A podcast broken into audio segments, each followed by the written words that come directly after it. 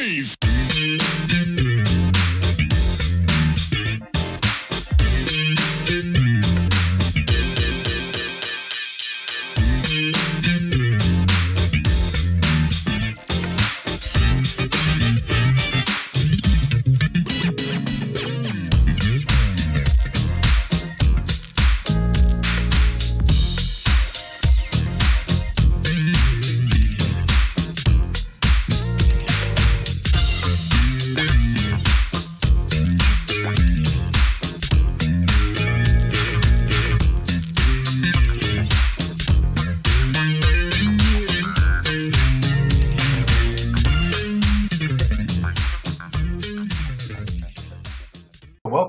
Another edition of Truth in Rhythm. This is the interview show that gets deep in the pocket with contemporary music's foremost masters of the groove.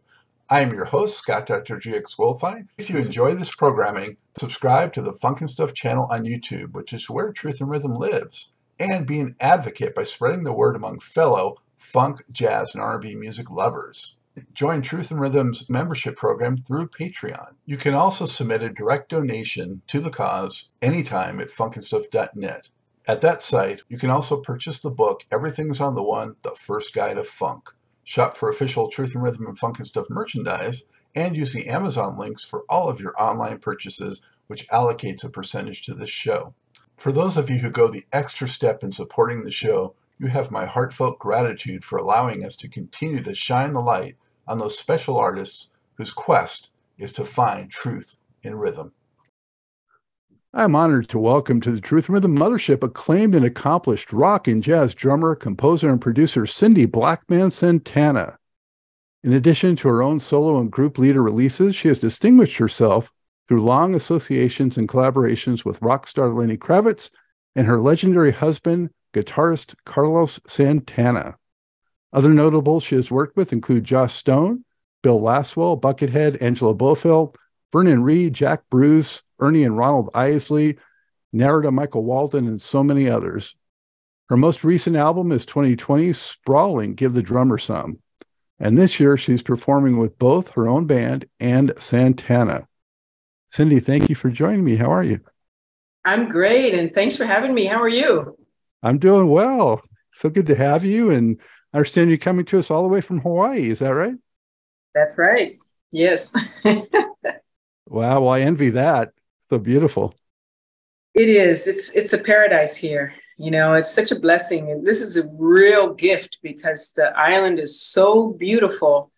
And you know, there's a vortex. There are many vortexes of energy spots here you know and and this particular island is known as the third eye chakra of the of the hawaiian island chain because it's at the top um, and so you really do get a lot of uh, breakthroughs with insight being here. It's it's it's amazing how the energy works you know?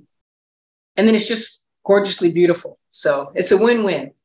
And that's kauai that you're on? Yes. Yeah, yeah, I was there many years ago, and uh, so beautiful, and that canyon they have there. It, I think that's the spot on Earth where they get the most rain, and somewhere in that jungle they have there. This is the this this is the one and two, um, one or or two, the first or second wettest spot on Earth. You know, so we get tons of rain. This is the rainy season right now, and the the deluges of rain are incredible. Um, at the moment, it's not raining, it's overcast. But this morning, earlier, we had uh, some rain and the droplets were so huge. The sound was amazing. So the, you know, rain or shine here is it's just absolutely gorgeous, you know. Um, and the rain produces such beautiful plant life.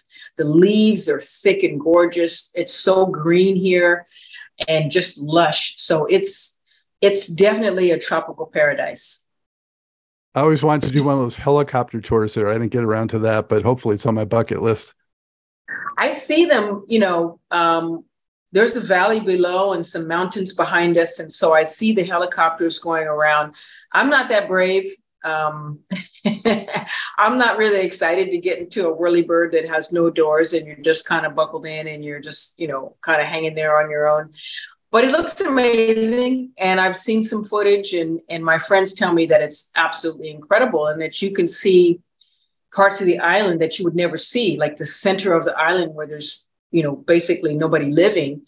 Um, you know, you can see all of that, you know, I, places in the island where you can only hike to, you know, you get a chance to see all of that from, from above. And, you know, it's really gorgeous, but, you know, I, I have not braved a helicopter ride and I'm not really looking forward to that aspect of it myself. it's funny because I would sooner do that than get on stage like you do, you know, but there oh. you go.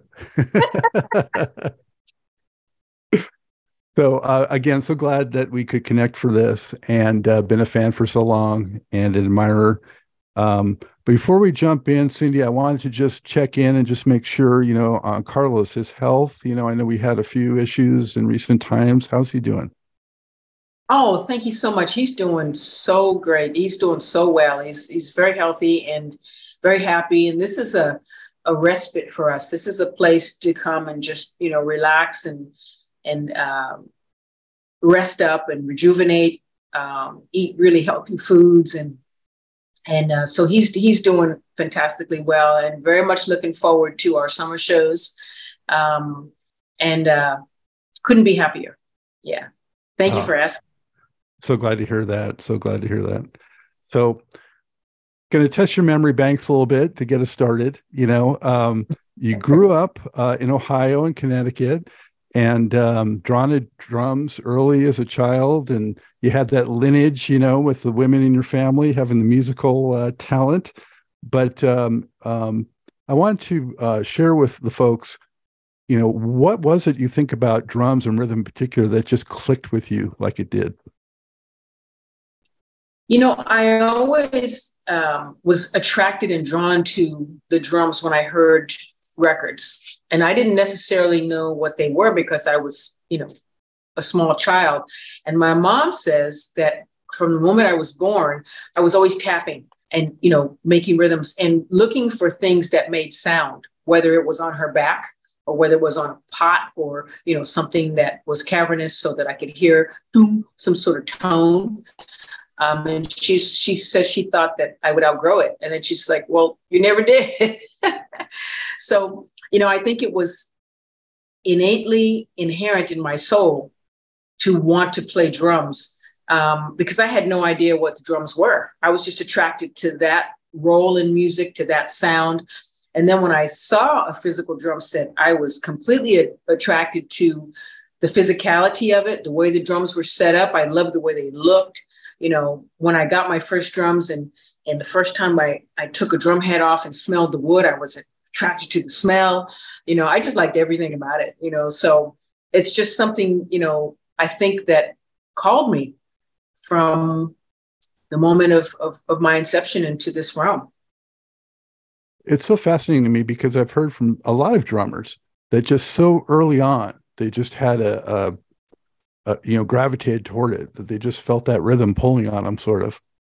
Mm-hmm. It's a calling, you know, and it's a very natural calling um, because pulse is part of what created this universe. It's a very important part of the universe. It's a very important part of the of the planet. There's a pulse to the earth, and we all have a pulse because we have a heartbeat. You know, so it's a very important aspect of our makeup and the makeup of everything that we see. So to be attracted and pulled towards rhythm to me is a very natural thing. Um, and so I find that, you know, a lot of drummers, like you said, say the same thing and I applaud everybody's um, willingness to embrace that because we need to give pulse back to the universe, to give pulse to ourselves, you know, and to share that rhythm with, with others. I think it's very, very important. And it makes a difference in, in our lives. It's very healing too, you know, when you have children who, you know, have uh, just normal development or children who have some sort of learning challenge or you know physical health mental challenge. It really helps people, not only children, but it, it helps adults. It helps seniors. You know, when you, you know, uh, if you go to a nursing home and you play drums, it really helps people kind of get into, you know, a movement. And so, um, to me, it's it's it's a great thing all the way around, no matter how you look at it. You know, whether you're the actual performer um, of this uh, or whether you're the, the receiver. It's also part of our language. You know, it comes from Africa with the the communication that it was used for, and and that also created the music that we that we have because it was call and response. You know, one drummer was playing one thing, and and the next drummer in whether it was you know in the in the nearby area, village, or whatever you want to call it, you know, or in the same area, you know, they responded. So then we get this call and response thing, and that turned into the blues. And so that whole thing was was furthered and developed right here in this country.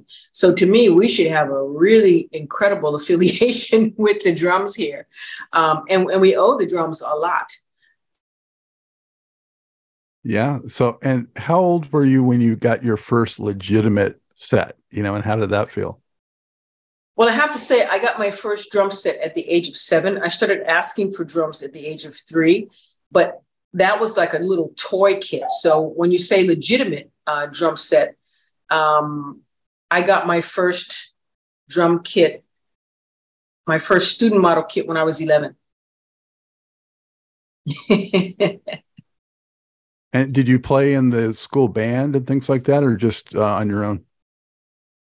On my own at first, and then uh, you know when I I got into um, uh, junior high school, I started playing in the concert band, stage band, uh, the jazz band, the pit orchestra band, um, uh, the orchestra. You know, so I played in every aspect that I could find in my school, and then I joined bands. You know, um, with other people my age, you know, in in my area, and and and we used to play little concerts like, you know, we would do outside festivals, we would play at at at uh, school dances or different colleges. Um, my mom didn't want me to grow up too fast, so clubs, you know, were out of the question for me at that time when I was so young. Um, when I, when I was 11. Uh, but by the time I was 13, I played my first uh, gig with a funk rock trio. And we started playing in bars and clubs and stuff like that. And um, that was comprised of of two friends of my older sister who was singing. Uh, my sister anasa she she was a singer at the time. Um, and so my mom was was was okay with that because she knew the people you know um, but she was very guarded. And so there was a lot of playing that I wanted to do that I was not allowed to do because she was like, no, you're not going to grow up that fast. I don't want you around those elements or, you know, in the nightclub element, you know, and all that. So, um, but I did have some, some beautiful chances to, to, to, to uh, play and, and found some, um, actually some amazing people to play with. And I know that you have deep jazz roots, um, but as you were coming up and in your teen years, let's say, um, were you into also contemporary artists, or was it you know immediately you were just drawn to the jazz cats? Oh, sure, sure, sure. I mean, because you know, well, firstly, in my house, we had all kinds of music because my dad loved jazz, so he had records of you know Miles and Ahmad Jamal and different people. You know, my mom had been a classical violinist. Um, she had to stop when she started having children. Um, and her mom was a classical pianist. So we had classical music around and she would take me to concerts. My older sister liked everything from Miles Davis to Jimi Hendrix to you know the Beatles to Chaka Khan and Rufus to James Brown you know so she had like a 200 stack record collection that I would dive into um, and you know, of course, raid and listen to all the stuff that she had. Um, and then my younger sister and I grew up with the pop element, you know, so we had that. My brother liked jazz, you know, my older brother. So, you know, there was all of that stuff swarming around in our house. And I started playing you know, at home I would I would play to the funk records and stuff like that, and um, the the poppy stuff because that's what the kids my age were were kind of listening to at at 11, 12, and 13. Um, and then we we had a family friend who was a, a drummer. This is when we lived in Connecticut, and uh, his name was Doug Woods. Um, he took the name Daoud. He played drums with Jackie McLean. And um, he said, you know, if you want to be a drummer, you got to listen to Max Roach. And so he turned me on to a lot of Max Roach records. Uh, I think um, Un Poco Loco, that was maybe one of the first records. But anyway, he took uh, some transcriptions of Max and wrote them out for me. And I was like, well, wait a minute, he's doing that with his left foot and his bass drum, and then it's, it's all playing different stuff okay, that's interesting. I got to get into that. So that really got me intrigued because it was a, a, a, bigger challenge, you know, and something that sounded really cool. And I was able to use all of my limbs. I was so excited about that, you know. So, you know, I got into that. And um, my older sister had a, a, a guitar player friend who, as well, said to me, look, if you're serious about the drums, you have to listen to the best drummer on the planet. So he took me to his house, and I didn't know who he was talking about. Um, he and his family were upstairs having dinner. He sat me down in the basement and he put on a record. He came downstairs afterwards and he says, What did you think about that? And I said, That was absolutely incredible. Who's that person on drums? Thinking that it had to be some elder statesman. I had no idea who it was. And it was um, Tony Williams it was and he was like, Well, that drummer is 16, you know. So he played four and more and live in Europe. And I was hooked, you know, when I heard those records. Um, that just blew my mind because I had no idea that somebody so close to my age could have played something like that at the time that he was that age, you know. And I think I was probably 14, you know, at that time. And I was just totally mesmerized. And so that set me on a track, you know. And my brother um, picked up Love Supreme. And so I got turned on to Elvin. And I started investigating and listening to all these different records. And I found some Art Blakey records. And I thought, in my naivete, this is kind of funny. I thought, because I heard Elvin first, I thought that Art Blakey came from Elvin. and then through study and through talking to people, I'm like, oh no, Art Blakey is everybody's daddy. Wait a second. so, you know, that whole thing just put me on a trek to study and learn um, and get deeper into uh, the the realm of of jazz and creative uh, drumming. And still, you know, I was listening to to the other stuff as well because I loved, you know, James Brown music. So, you know, I certainly love uh, Jabo and and and Clyde Stubblefield, and I was listening to, um, you know, everything else that I could could could could possibly hear. Uh, so I heard all these drummers, and of course I love Jimi Hendrix, so I, I, heard Mitch Mitchell, and then I would listen to the tie-ins that these drummers had, you know, to each other and to the different musics. So that has been, uh, and it still is, a, a, a beautiful quest, respite, and and relaxation for me to to listen and to and to appreciate and, and to stay on the trek of of listening to all this stuff that I love mm-hmm. Yeah, well, all those diverse influences certainly come out in your choices. You know, um, who was the first person that you actually saw perform in person? The first great drummer that I saw um, was Buddy Rich, and I didn't know who he was. Um, I had gone to, we lived in Connecticut at the time in Bristol, and there was an amusement park there. I don't know if it's still there called Lake Compounce. And so, you know, I went there to go on the rides with all my friends, but there was a, a, a ballroom and there was a big band in there doing a matinee show because this was on a Sunday in an afternoon. Um, and so they were doing this matinee and I heard the music and my friends were running over to the rides and I'm like, I want to see what's happening in there. So I took my little ticket, you know, thinking that I could use my ticket or however many tickets to to to get in. And so I walked up to the door and I gave the guy my ticket and he was like, How old are you? You can't get in here. You're a minor. They're serving alcohol in here. And I'm like, Oh man. So I snuck around to the side and I just peeked in and I was watching and, and hearing as much as I could hear through the, you know, through the window, which was shut, but I was, you know, listening and could hear um, and watching this drummer. And I'm like, wow, he's got incredible hands, whoever that is. And the next day I went to school and I said to my band teacher, I just heard and saw the most incredible thing. There was this drummer playing, and I said, This old guy, I was, you know, 13 at the time. I said, There was this old guy, and he was playing, his hands were incredible, and it was amazing. And he said, Well, where did you hear this old guy? And I told him at Lake Compounce, and I said he was playing with, you know, a big band of, of musicians. And he said, yeah, that was Buddy Rich. So that was my first, you know, introduction to one of the greats, and uh, it was Buddy that I saw. Yeah. Mm, wow. I only saw him on TV, but uh, man, yeah, he was so fast. Absolutely.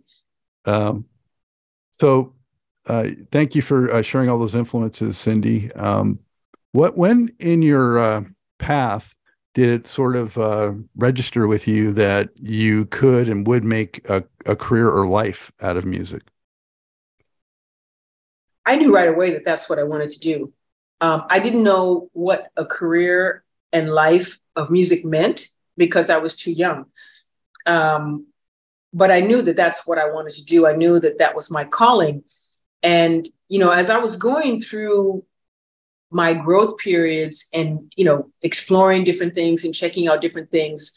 Um, i was reading different books and i i read a lot of books that um, my older sister turned me on to that really showed um, a lot of let me see how do i put this? Um, mistreatment of people you know, mistreatment of, of, of Black people, like, you know, racism and different things, mistreatment of anybody who was different, whether they're Black or white or whatever, but anybody who was different. So that made me want to become a lawyer. So I thought, oh, you know what? I want to be a lawyer because I don't like injustice, you know, for any person. So I, I want to help that. And so I looked into law um, and I said, well, wait a minute. That's a lot of study and I don't mind the study, I don't mind the work, but to do that and to really put myself into it and to be successful at it, I won't be playing drums. Forget that. I won't have time to play drums. Um, and then a couple years later, um, in my biology uh, uh, courses that we were taking in, in, in, school, we were dissecting things and we were learning about the brain, we were learning about the eyes. Um, and the eyes were very interesting to me. That's what I did my my uh, uh, final report on, but I was very interested also in the brain and in the way that the brain ticked. And so then I thought, wow, I want to become a brain surgeon because that is really interesting. I want to, you know, it's very intricate and I like the intricacies and, you know, I want to find out, you know, what makes a brain work and what's in there, you know, how does, how does, how, how does thought occur? You know, I was very curious. Um, and again, I checked into studying that and there was even more years of study. I'm like, I will never play drums, so forget that too. so those were the two things that really caught my attention that were, you know, totally opposite of, of playing music, but um, they didn't win out because I, I love music more and and that's my heart. So that's what I went with. You know, it's funny as you're talking about though, I'm thinking about how those disciplines would come so in handy with going into music and drums because you got to have a sense of legalities and contracts in the music business uh, for the legal side. And then, of course, brain is so key to music and the psychology of it and how it affects the brain and all that sort of thing. So I see some tie ins there. Oh, absolutely. And that's true. And, and you know, the way that the brain works is, is very interesting. The way that thought happens and, and what happens when you create a thought. Because as I you know grew and, and matured i and through my metaphysical studies i realized that thoughts create things you know so there's more than just a mush and mesh of physical you know matter in our skulls there's a thing that really connects us to the all that is and we can make things happen. So there's so much more to thought and to the brain and you know to our whole makeup. So that really got me interested in spirituality. Um, and religion, okay, you can say religion, but more than religion, it really got me into spirituality because to follow one course is cool, you know, that's great. But to look at the whole and to see all the tie ins and the core thought, the core elements that are involved in every true religion, that really um, was very interesting to me. Um, so I've done uh, some study, a fair amount of study, you know, in that area as well, and and I love that, you know, and and later in life, I I um, I mean, I studied. Um, I, I, grew up in the Methodist Church, Baptist Church, um, um, and I studied um, Falun Dafa. I studied um, uh, Kabbalah, um, and later I took uh, some brain balancing courses from the Jewel University of Sciences, and um, that has really helped me as well. And I just recently uh, graduated from that, um, uh, and that has opened up my my realm of thinking in terms of the power that we have in here and in here you know, and what we can produce and what we can actually do. Um, and I like to mention that because I, I definitely hope to inspire others to really think about that and consider that because, you know, um, we are powerful beings. We are sparks of, of the creator. We have the creative um, gene, if you want to call it that, in us because we were made by the most incredible creator. so, since we're part of that, and since we're made up from that, we can create pretty much anything we want, you know? Um, and so, the more of us who understand that, I think the more of us will be able to create balance in this realm on this earth. And I think that the way that things are going now with the crazy times that we're we're living in the more people who understand that the better off we're going to be because we can do things up here and, and in here we can change a lot you know i think it's very important to understand that mm. yeah that's some deep deep thoughts and it's so important uh, to be thoughtful and mindful like that you know mm-hmm. um, so in as, as you were, you know, um, developing your your skills and talents, how comfortable did you feel on stage performing? It's one thing to you know be gifted and and and learn the techniques and all that, but it's another to really perform it and to be comfortable with that and to really put it out there on stage. You have to live it, you know. I mean, you, you, need to practice for sure, and you need to learn the fundamentals, and you need to build a vocabulary. Um, but you have to feel it in here, and you have to live the music.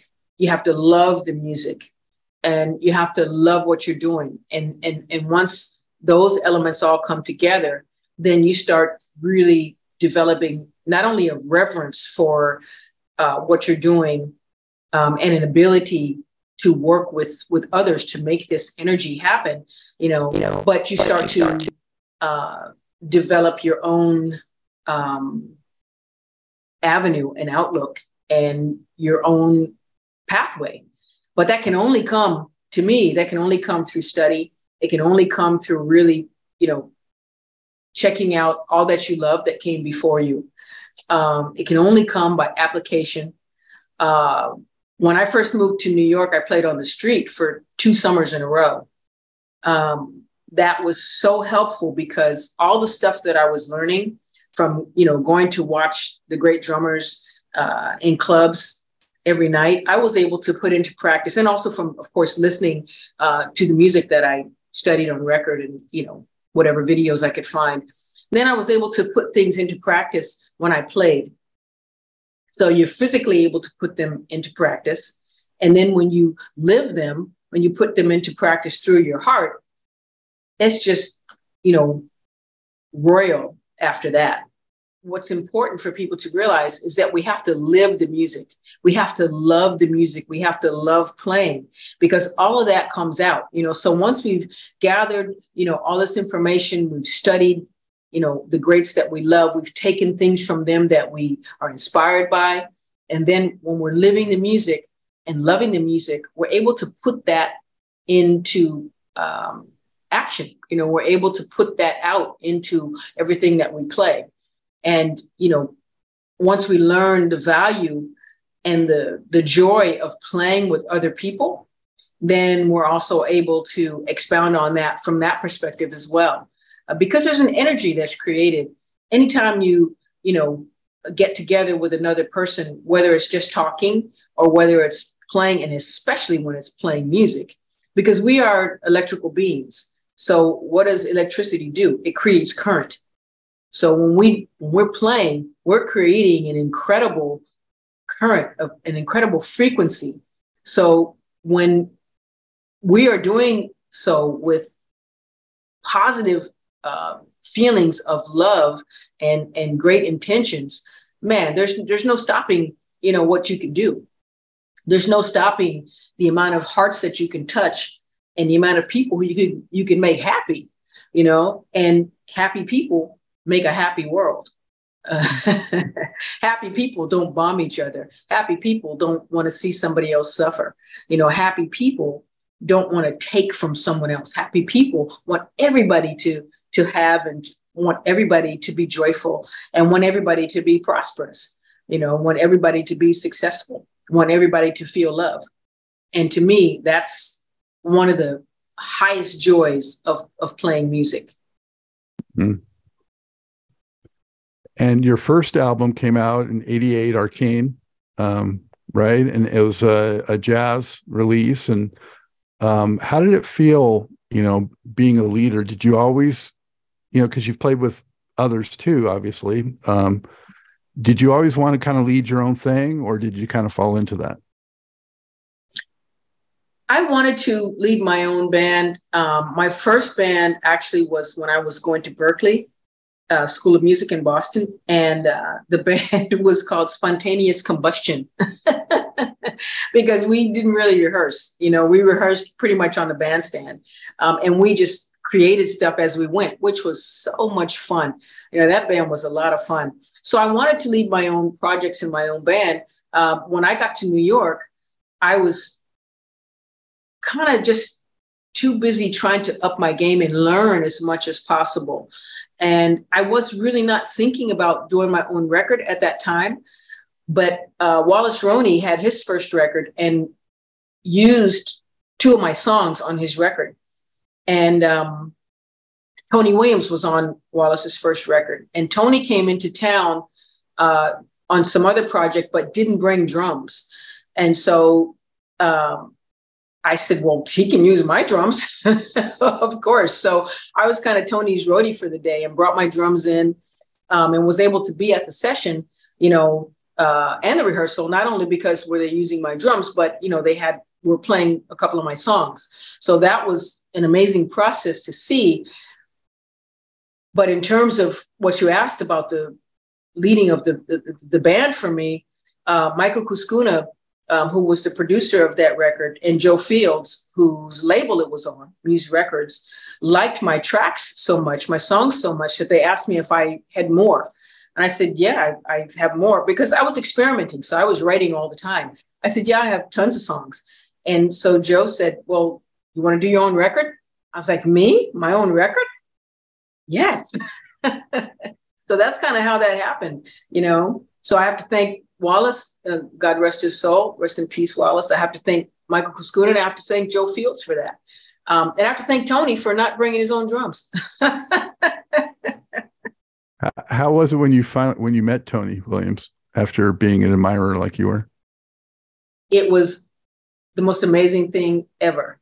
And the way that I first met him was uh, I was playing with Don Pullen outside of Washington, D.C. Wallace was doing a gig uh, somewhere in DC. Tony was playing at the Kennedy Center in DC with Herbie, Dizzy Gillespie, um, Ron Carter. And so we were like, you know what? Our gigs end early. Let's let's go sneak in. So we kind of went to the Kennedy Center and snuck in the back, which Wallace knew because he was from DC. He knew how to sneak in. So we snuck in, and I'm thinking to myself, if we get caught, I don't. There's nobody I can say that I'm here playing with because Al Foster is playing, Tony's playing. You know, those guys are so known. I can't say I'm playing with any of those bands. You know, what am I going to do? I guess I'll just get kicked out. You know, so I had my stick bag, and you know, of course, it was full of sticks and whatever I needed for the gig I did with Don Pullen. And I'm walking backstage, and somebody says, "Hey, is that a stick bag?" And I was like, "Uh oh, I'm busted." And I said, "Yeah." And so the guy said, "Do you have brushes in that bag?" And I said, "Yeah." And he said, "Oh man." can I borrow those brushes? I'm Tony Williams, drum tech, and I forgot to pack brushes in his stick bag. And Dizzy wants Tony to play brushes on the ballad. First said he played on sticks, but Dizzy wants brushes, and I don't have any. I said, Are you kidding? Tony is why I'm here. I said, You can have me. He can have these brushes. I don't want them back. He can have them. I said, But can, can, can I come along? And so he said, Yeah. So he invited myself and, and Wallace to the side of the stage. And so we were able to watch the performance, you know, right from there, which was like a dream come true. And then afterwards, I was able to meet Tony. And that was the first time I ever met him.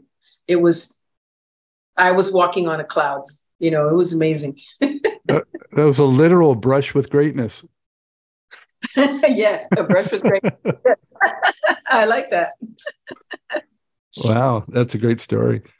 Um, somewhere in the early 90s, you connected with Lenny Kravitz. So I'm trying to get the chronology straight. Um, you know, you, you, already had a few records out and you continued recording records even after you connected with Lenny, right? So, um, how did you make that connection? And uh, how did you sort of juggle both things? You know, um, I had no idea who Lenny Kravitz was. I, di- I didn't know him at all. I didn't know his music. He um, was a friend of Antoine Roney, who was Wallace's brother. And Antoine said, You know, my friend Lenny eh, has been looking for a drummer for like a year and a half, and he hasn't found anyone that he wants. If he's still looking next time he calls me, um, he said, I don't have his number, so I can't call him, but he calls me every now and then. If he's still looking, would you like to talk to him? I said, Okay, well, who is he? And he said, Well, you know, he's a rock and roller, but he likes Gretsch drums and K Zildjian cymbals. I'm like, he's got ears. Okay, yeah, I'd love to talk to him. Um, and, you know, Antoine told me that Lenny liked Miles. Of course, he liked Hendrix, you know, and I'm like, he likes the same stuff I like. So yeah, I, w- I, w- I would love to, to speak with him. And about six months went by and Antoine called me, He says, Hey, my friend Lenny is online. You want to talk to him? Um, and long story short, I spoke to him and, and Lenny asked me if I had drums uh, set up and um, in my apartment, and I did. So he asked me to play, and I played over the phone, and I I finished and came back and I said, well, I know the phone speaker is small. Uh, could you could you hear that clearly? And he said, yeah, I'm in LA. Can can you fly out here right now? And I said, okay.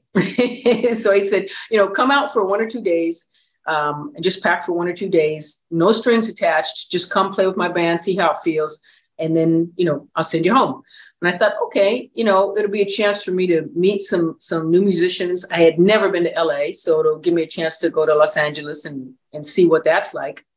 So the next morning, I had like a 6 a.m. flight. I went out there, and um, I when when I got there, he came to the airport himself to pick me up, and I was really surprised at that, and happily surprised. Um, he was staying at this place, which um, uh, was like this big uh, mansion that was previously owned by Madonna. Um, and um, we didn't go straight there though. Um, it was actually just had been purchased by Rick Rubin. Um, so he's friends, good friends with, with Rick from Def Jam, um, who's obviously amazing in his own, own right. Um, Lenny took me to two places before we went to the place where he was staying, to Rick's house. He took me to um, to his mom's house, and we walk in, and I had no idea who his mother was, and I see that she's. Roxie Roker, who I grew up looking at, and I was like, "That's your mom." I love her. She's incredible. And, you know, you never know what someone that you see as a personality on, on TV or in the movies is going to be like, or what a musician that you idolize is going to be like. You know, his mom, I will always happily say, was even more amazing. She was so kind and so sweet. I just, I loved her from the first second. She was so warm and, and endearing and welcoming. That was an amazing woman. One of the only few women that I've met who I wished had been best friends with my mom. That's how incredible she was. What, what an amazing person. I loved her. Still love her soul. She's, you know, she's passed on, um, but she was just incredible. So he took me to meet his mom, and then he took me to a casting that he was doing uh, because he does some acting, you know. So he took me to a casting, and then we went to the house, and um, we're waiting on the, the gear to arrive from uh, from SIR, I think is where he rented from. And um, it took a long time. And all of a sudden I see these people come in like with a snare drum, with a bass drum pedal, with sticks. And I'm like, this is not SIR. These are drummers.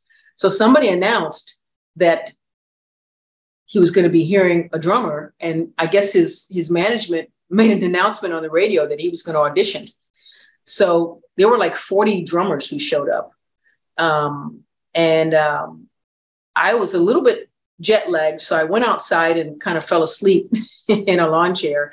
And so they started the audition. He wanted me to play first, uh, but someone else played.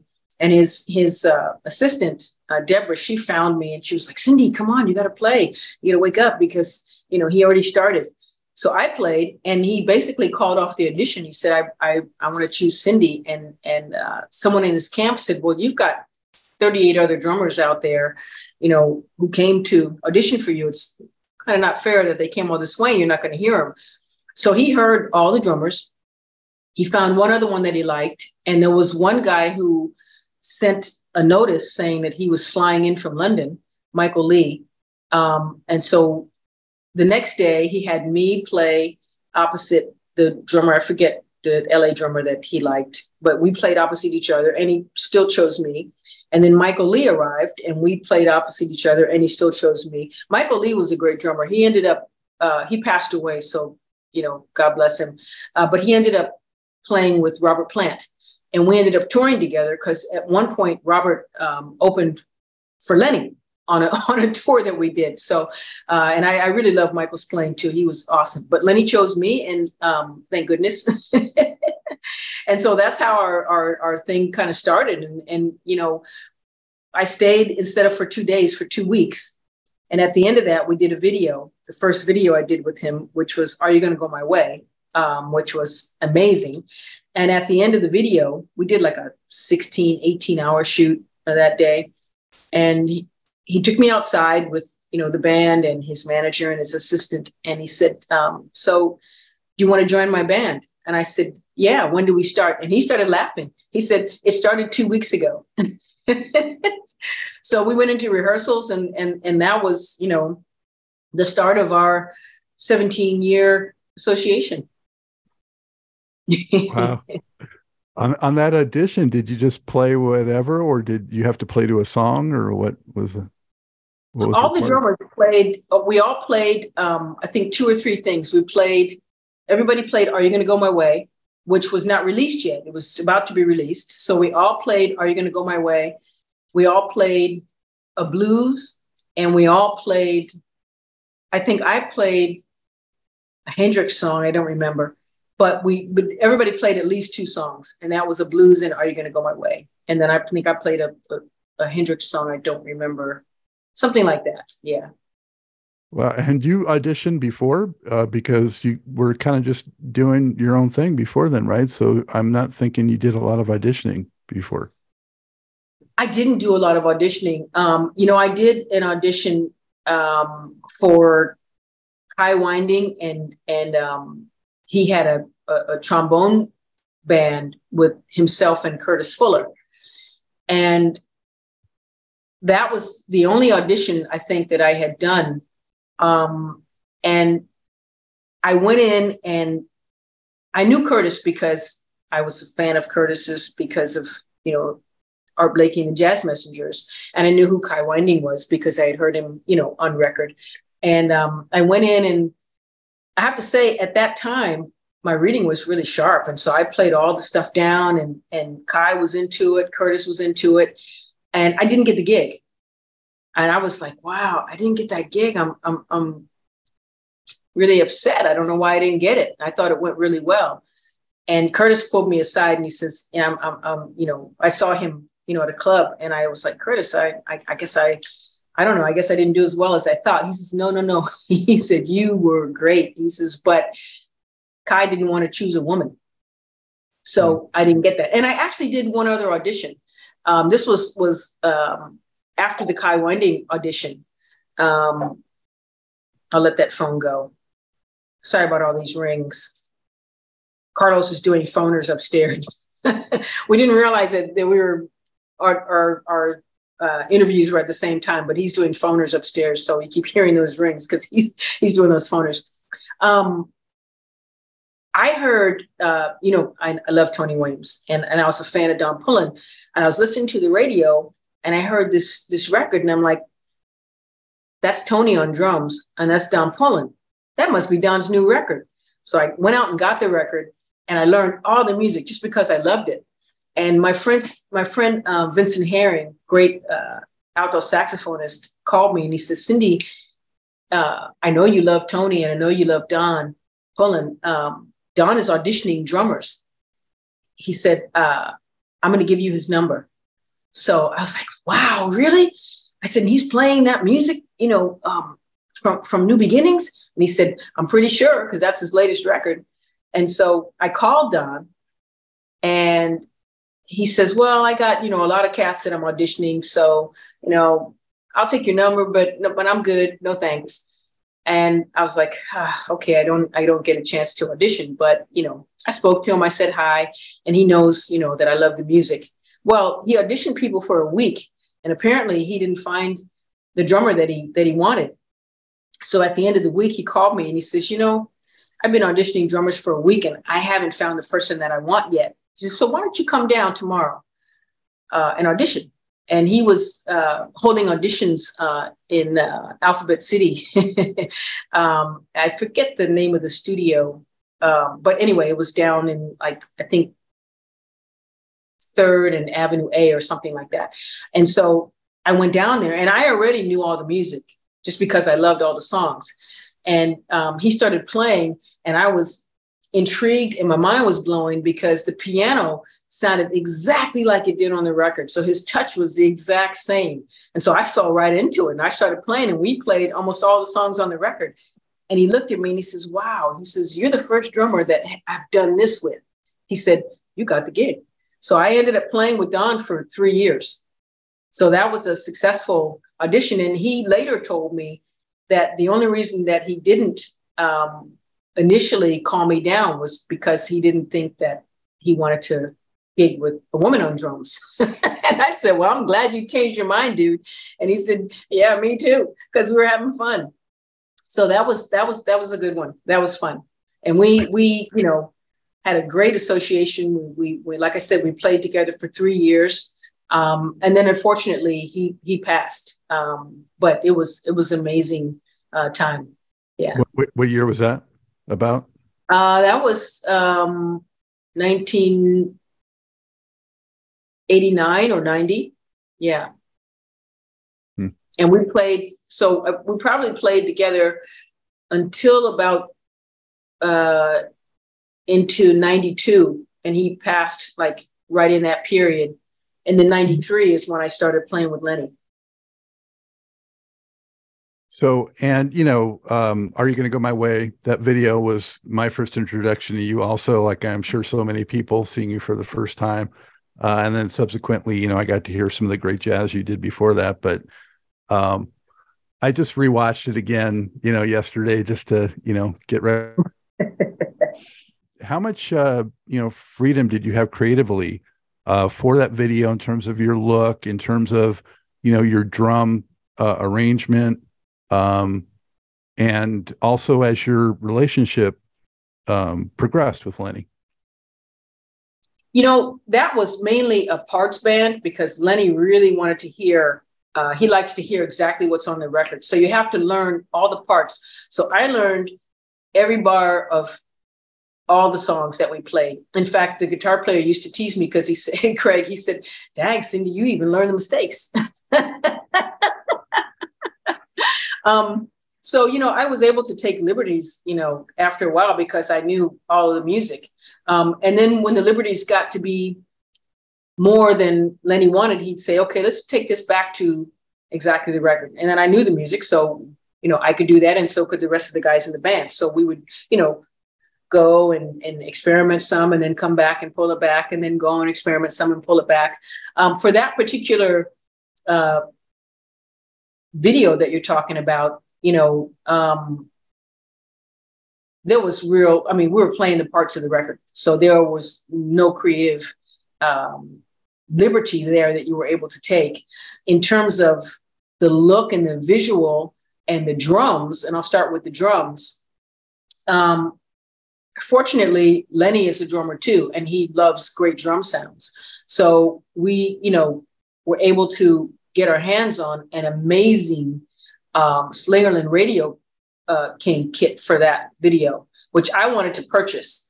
And unfortunately, the guy who rented it wouldn't sell it to me. I wanted that kit so bad.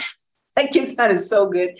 Um, uh, but that was a, a, a, good thing about working with Lenny is that he really was into great drum sounds and really into having the drums stand out. So, you know, for me, uh, that was was amazing, and it was an amazing person to communicate with about the drums because you know if there was something that he wanted me to play you just sit down on the drums and say well this is the groove i'm hearing on this song.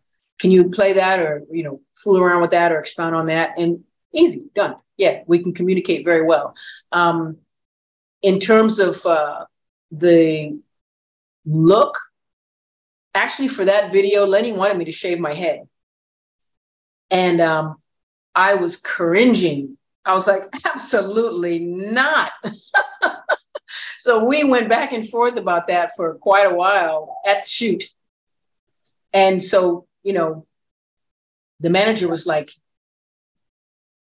time is money. This is an expensive video. We got to move this. You know, we got to get this along. You know, girl, you're going to shave your head or what? And I'm like, I, my grandmother would roll in her grave if I shaved my head. And I called my mom. I was like, Mom, he wants me to shave my head. And she said, well, Do you want to shave your head? I said, No. She said, Well, then don't.